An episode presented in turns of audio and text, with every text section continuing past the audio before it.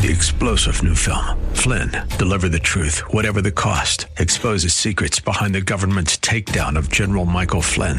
Flynn knew what the intel world had been up to. He ordered the first audit of the use of contractors. This set off alarm bells. He told the truth. He was the most dangerous person for Donald Trump to hire. They had to get rid of Flynn.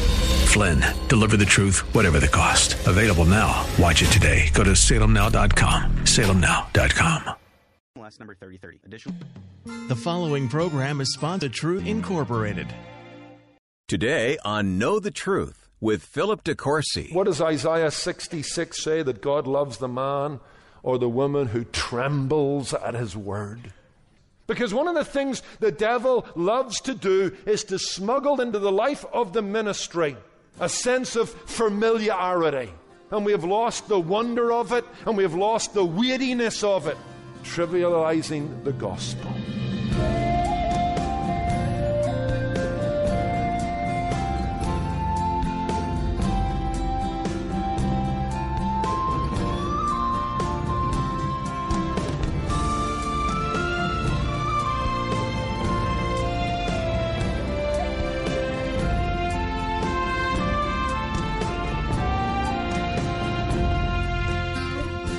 Welcome to Know the Truth with Philip DeCourcy. I'm your host, Wayne Shepherd. Before GPS or even compasses, ships had to rely on the stars to guide their way, and losing sight of that guiding light led to dire consequences. Today, Pastor Philip reminds us to rely on the guiding light of faithful Bible preaching.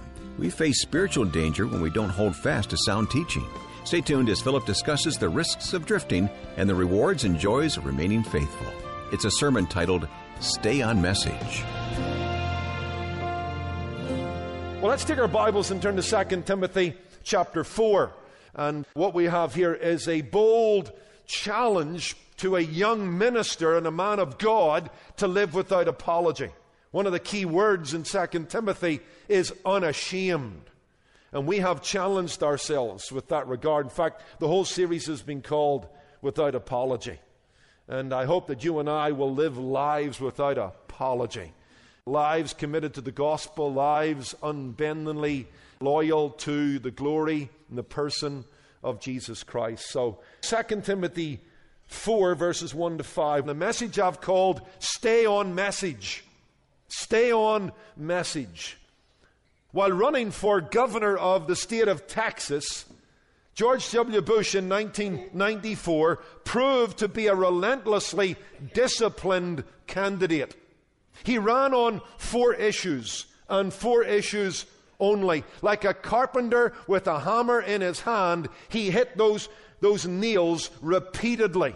He pounded his fourfold message with every opportunity he could get. In fact, years later, those on both sides of the political spectrum can remember those four platforms. They were education reform, welfare reform, juvenile justice reform, and tort reform. In fact, so persistent was his messaging that he drove the press corps crazy. In fact, on one occasion, an exasperated reporter asked Bush what was his fifth goal if he became governor, to which he replied, to pass the first four. now, that's a man on message as he sought to persuade the electorate in Texas to elect him governor, no one could dissuade him from his message. He pounded it relentlessly. He had four things he wanted to do, and the fifth thing was to get the first four things done.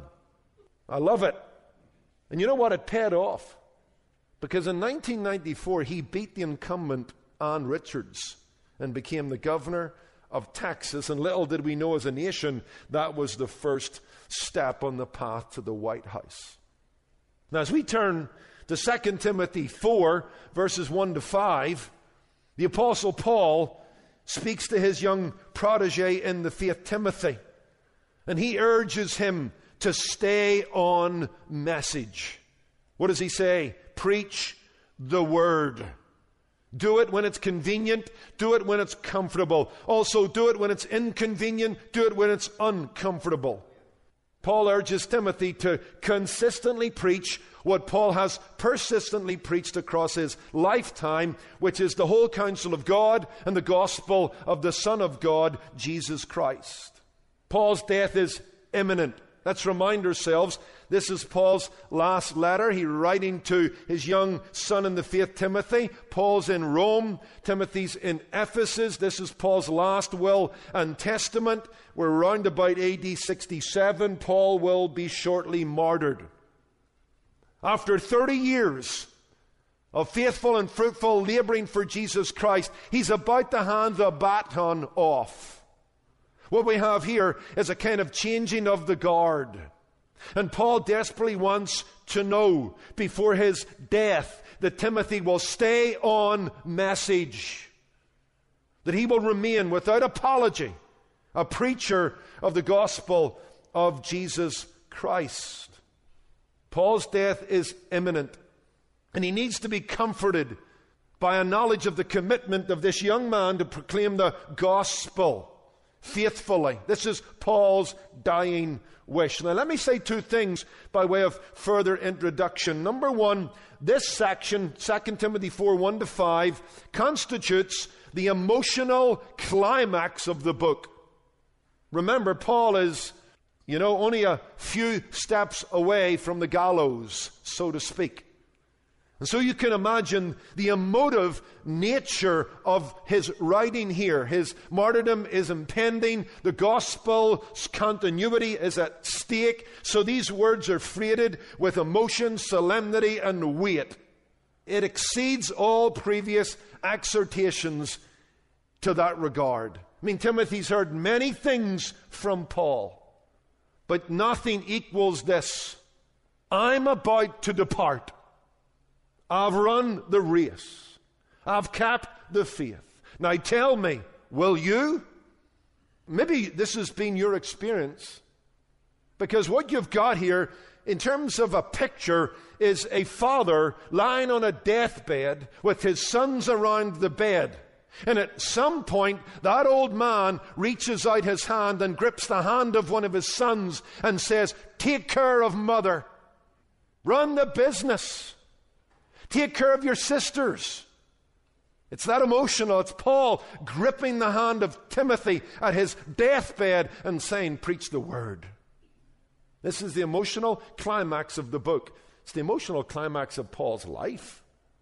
And secondly, it's the centerpiece of the letter. Because here, Paul presses home with passion a desire to see Timothy commit himself to the preaching of God's Word. This call to preach the Word is one of a few passages that directly addresses this issue. And yet, among those few passages, it's without rivalry in terms of explicit instruction. Fundamentally, Timothy, you're to form and shape your pastoral ministry around the preaching of the Word. It's not just that, but fundamentally, it is that. It's what Jesus said to Peter in his dying hours on the earth feed the sheep. So, preeminently, young Timothy, as a pastor, is to give himself, as we would read in Acts 6 4, to the word and to prayer. This is to be a consuming task. He's already said, hasn't he, in his first letter in chapter 4, give yourself completely to these things. The reading of the word and its exposition, the study of the text, the shepherding of the flock. Preaching is a consuming task. It requires exhaustive study, prayer, personal obedience, and compelling communication. And it's all here. So let's begin to look at the text. And you know what? Well, it has direct application to the preacher, to guys like me, and our elders and our pastors. Indirectly, it has something to say to you. Because it will help you define your expectation for any pastor. It will help a church choose its leaders and call its pastors. And thirdly, it will rebuke many contemporary pastors who do not see themselves as preachers. So hang in with me. If not for your sake, for my sake. Because this is my job description. In fact, when I was at Shepherd's this week, the panel was Dr. MacArthur and Mark Dever and Al Mohler and Ligon Duncan. And one particular point, Austin Duncan asked them, you know, how would you promote preaching in the life of the church? To which Mark Dever replied, well, I'd say to every pastor, don't be frightened to preach your job description. It was so heartening because I knew I was coming to a passage that had direct application to me. Maybe an indirect application to you, but bear with me as I justify my existence. I'm going to preach my job description. And let that be a standard you hold me to. Let that be what you keep in mind when there is a changing of the guard. These are the kind of men we're looking for. These are the kind of men we're sitting under. Preachers of the word. And it is a rebuke to many contemporary pastors because they do not see themselves as preachers or expositors. I think there's a whole lot of factors into that, which is the sermon itself, maybe more appropriate to a seminary context, but I think there's confusion among pastors as to their role.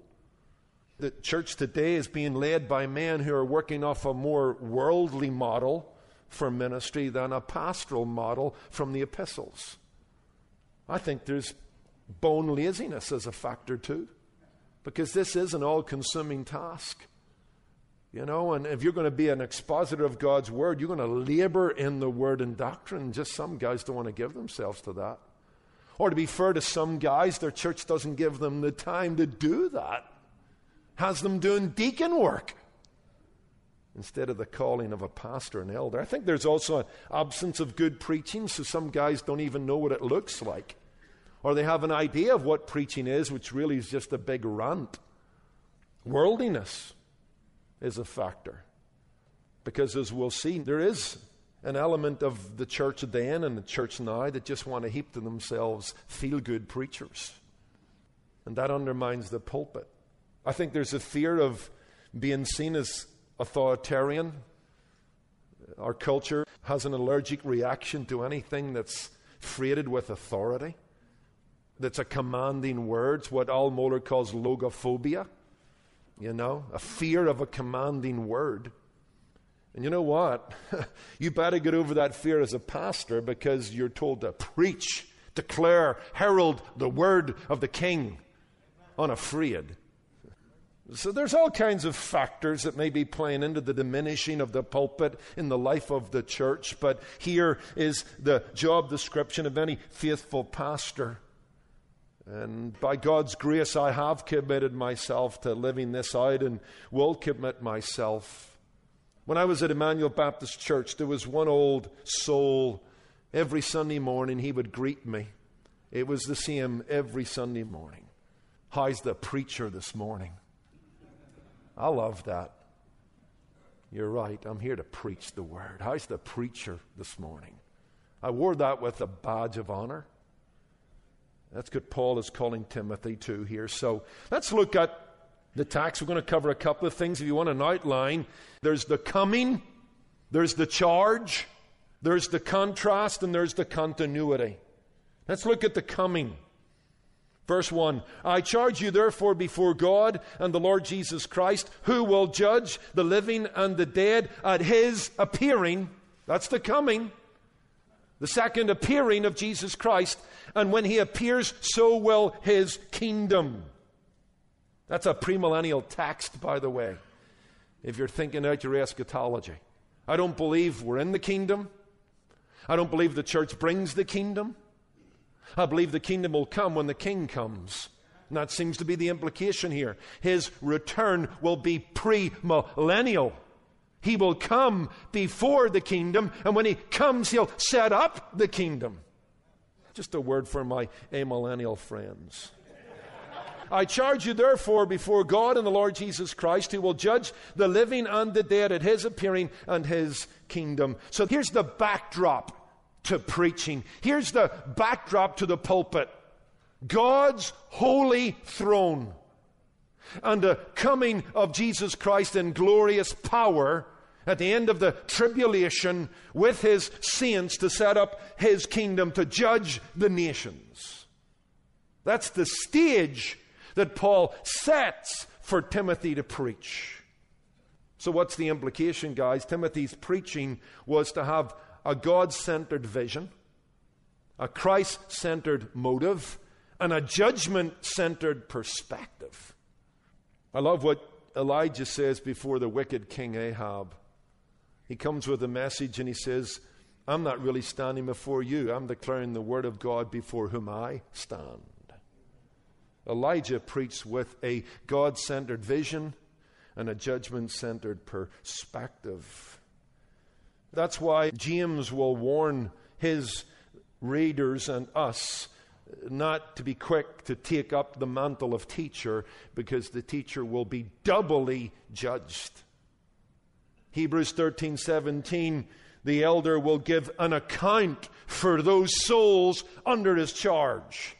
That's the language of the New Testament. Every sermon ought to begin right here. The throne of God, the coming of Jesus Christ, judgment, accountability, eternity, weighty things. A sense of God and eternity should indeed mark the preaching of the Scriptures. The triune God will be at the foreground, and eternity and judgment, heaven and hell will be at the background. And I think that's a challenge and it's a rebuke. Because it seems when it comes to books on preaching and conferences on preaching, there's a fixation today in the contemporary church with the horizontal audience receptivity, ways to connect with the audience, communication techniques that will allow you to open hearts and minds. And you know what? I'm not against that wholesale. There's some good things to be said and some good things to be heard, but I'm concerned that there's a fixation about this, where man is the primary audience, where the seeker is the fixation of the preacher. That's not Paul's fixation. He doesn't mention man as the primary audience. I charge you, therefore, before God. That's his primary audience. The preacher ought to be marked by a fear of God. In fact, this word charge is a legal term. It's to make an oath in a courtroom. And in a very dramatic fashion, it's like Paul is grabbing Timothy by the scruff of the neck, hauling him before the judgment throne of God, and saying, I make the promise that you will preach the word. Because ultimately, this is where you're going to give an account for your ministry. People won't have the final judgment on the worth and value and impact of your ministry. God will. You know what? My early experiences as a preacher at my home church at Rathkill Baptist in Belfast. Before you get up to preach or out to preach, you sat in what we called the vestry, which was a little adjacent room just off the pulpit area. And often a couple of the deacons would gather and we'd pray before the service, and then ultimately they'd go out, and you were left in there with your thoughts and your sermon notes and the ticking clock coming up to the seven o'clock hour in the evening service. And you started to think about what you were about to do. And to help you think about what you're about to do, they're in that little room that was just white walls, bare, and one text on the wall would be the words from the book of Genesis Thou, God, seest me. Now, that's a verse out of the story of Abraham and Hagar. But it was put there purposely. As you were about to open the door, turn left, and go up the four stairs into the pulpit of Rathkill Baptist, you went out with this idea Thou, God, seest me. You see my preparation. You see my notes and how they comport to the text of Scripture. You see my motive. You see my lack of love or love for your people or the lost that might be in that congregation. Thou, God, seest me. That pulls you up straight, I can tell you. Makes you take a second look at your notes. That makes you go back over the week in your preparation and your heart and your walk in the Spirit. Thou, God, seest me. That's a sobering and searching thing. And it's the right thing. It's the right text. It's the right note to send to the heart of the preacher before they open the book. Because that's what Paul's doing here. Therefore, before God, I charge you. Oh, we need to fear a sense of familiarity in the pulpit. What does Isaiah 66, verse 2 say? That God loves the man or the woman who trembles at his word. Where is that trembling? Where is that seriousness? Where is that weariness? Because one of the things the devil loves to do is to smuggle into the soul of the pastor or into the life of the ministry a sense of familiarity, a sense of formality, where we become accustomed to holy things, to the handling of God's Word, and we have lost the wonder of it, and we have lost the weightiness of it. I fear the day, and you ought to fear the day that dawns in the life of a minister when he can speak of great things and make them small, and he can speak of God and make him seem as nothing. That's the unforgivable sin. Cheapening Christ and trivializing the gospel and whispering about the great truths of heaven and hell and the judgment to come. Dr. Martyn Lloyd-Jones said this I can forgive a man a bad sermon. I can forgive the preacher almost anything if He gives me a sense of God, and if He gives me something for my soul, if He gives me the sense that though He is inadequate in Himself, He is handling something which is very great and glorious, if He gives me some dim glimpse of the majesty of the glory of God and the love of Christ my Savior and the magnificence of the gospel, if He does that, I am in His debt and I am profoundly grateful. That's a beautiful quote. I can forgive a man almost anything if he gives me a sense of God. That's what Paul was asking of Timothy in this charge that comes in the light of the word here that Timothy, as you mount the stairs to the pulpit, realize that God sees you and you're going to give an account for your sermon and for the souls and the spirit with which you preach the word. That's to the background and to the foreground is the coming of the Lord Jesus Christ, moment by moment, getting nearer and nearer. The kingdom's coming, the curtains coming down, the glories of heaven, the rewards of faithful service. Let that fire the pulpit. That's Philip DeCourcy encouraging us to stay on message here on Know the Truth. But staying on message is only half the battle. We also have to share God's Word. And you can easily share these messages with others when you visit us online at ktt.org. Download individual broadcasts for free, send a link to a friend, or order the complete series on CD. Our study in 2 Timothy is titled Without Apology. And if you're new to know the truth, we want to send you a welcome gift. It's a message from our current series offering biblical principles for leadership development. More than ever, we need godly men and women to step up to lead. Request the free CD online at ktt.org or call 888 644 8811. Sharing God's Word can happen in a number of ways. Certainly, one on one talks are indispensable. But when you financially support the ministry of Know the Truth, you're bringing God's Word to people across the country. Both on the air and on the internet, Know the Truth preaches the full counsel of God's Word with boldness, clarity, and conviction. Join us in that worthy effort by giving a one time gift or committing as one of our monthly Truth Ambassadors. Join the team when you sign up online at ktt.org or call us at 888 644 8811. However, you choose to give today, Philip has picked out a helpful resource just for you. It's a book by Ray Pritchard and Bob Briner titled The Leadership Lessons of Jesus, a timeless model for today's leaders. The world's leadership styles come and go, but you're invited to discover the timeless principles our Savior used to lead and inspire his followers. How will that change the way we lead? Find out when you request your copy of the Leadership Lessons of Jesus. You can give online at ktt.org or call 888 644 8811. So glad you tuned in today. I'm Wayne Shepherd inviting you back tomorrow for more Know the Truth. Today's program was produced and sponsored by Know the Truth Incorporated. Jesus said, You shall know the truth, and the truth shall make you free.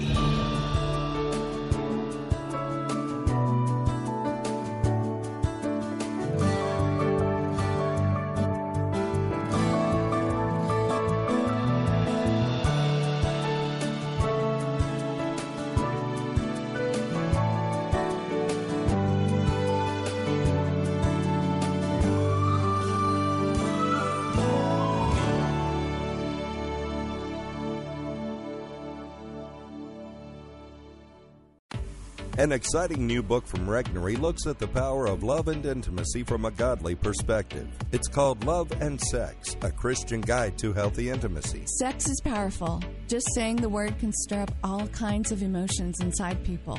Maybe it's a positive emotion for you, or a hurtful, shameful, confusing one. It's no wonder we humans struggle to understand its meaning and purpose.